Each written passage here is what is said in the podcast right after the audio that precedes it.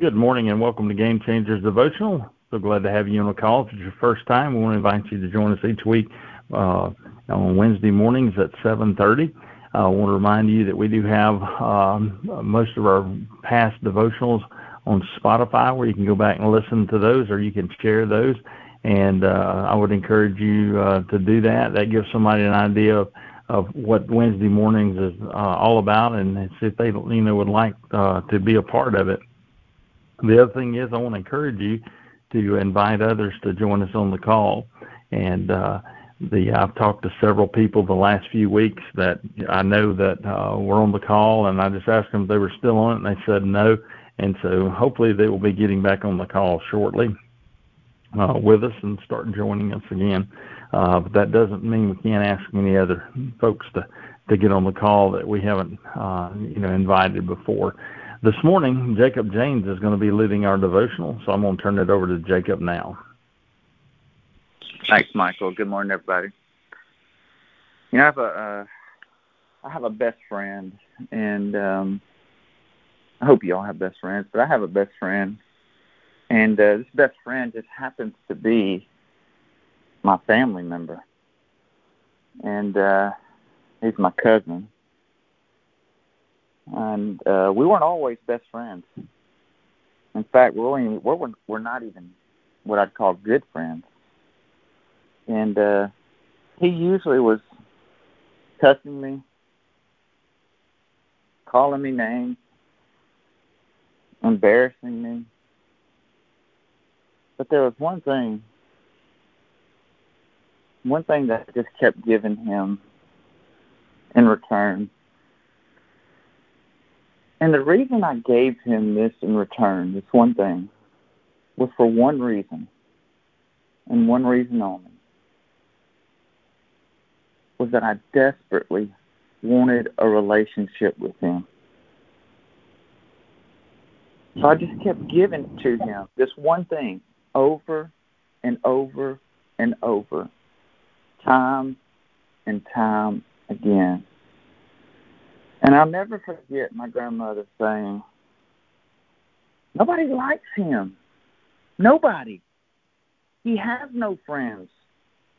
He treats people like dogs. He treats people worse than dogs. Why do you stick around? Why? You're the only one who will even talk to him. See, God was busy working. And I just kept giving this one thing over and over again. And that one thing is grace. And grace is defined as this undeserved kindness and love. You don't deserve it, but I'm giving it anyway. Why? Why would you do that? Why would I do that? Because we're all sinners. And we all need the free gift of grace. All of us. Not just all of us here on this call. Every man and woman, every person that has ever walked this earth was in desperate need of one thing. And that's God's grace.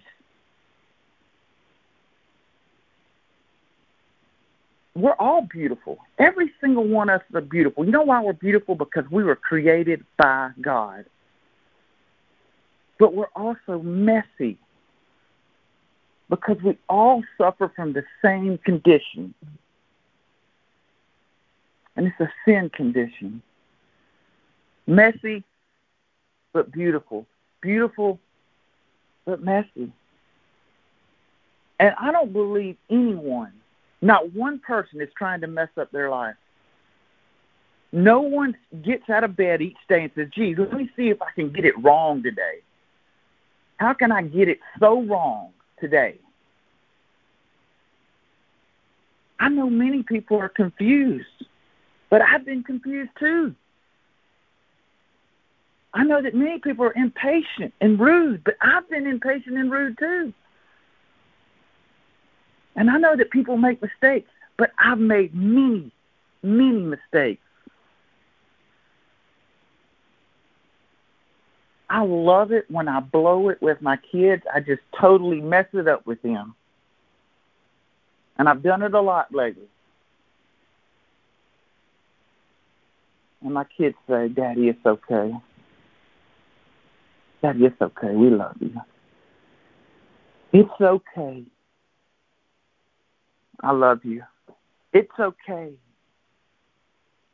I love you. His values, His priorities, His treasures revealed through us. God's very own heartbeat, His heartbeat of compassion and grace revealed through those that love Him to those that don't know Him. You know Him. You know His grace. You know His compassion. How do you know it? Because you've received it. Why wouldn't you give it away to those that don't know it? Grace that will change the way you think about that rude friend with rude remarks. Grace that will change the way you feel about the boss who doesn't like you. Grace that will change the way you look at the neighbor with the addiction. A grace that will change a relationship with a cousin. Treat you terribly. Because the reality is, God's grace, which is Jesus Christ, is your only hope. You have no hope without that grace. And it's your greatest gift. So why would you not give that gift to other people?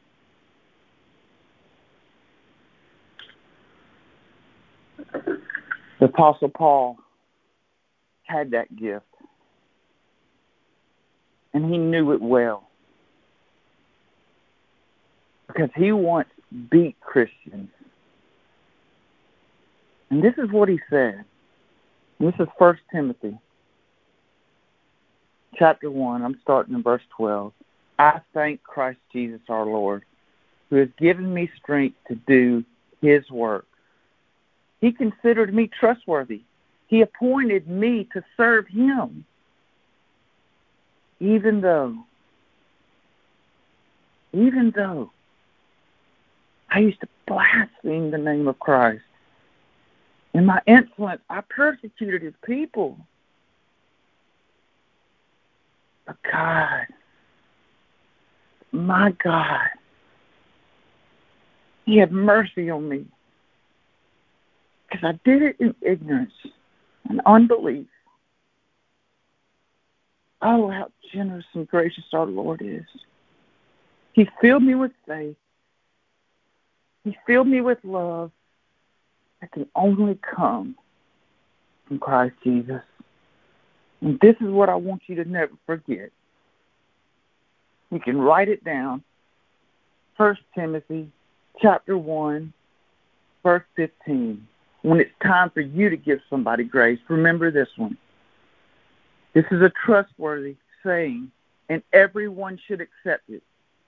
Everyone.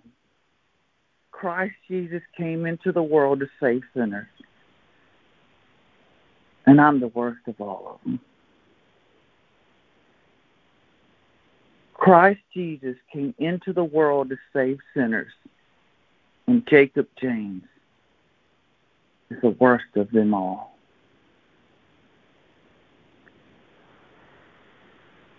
Father God, we just thank you so much for that grace. God, where would we be without it? Father, you just revealed your love through Jesus Christ, our Lord and our Savior, of that kind of grace.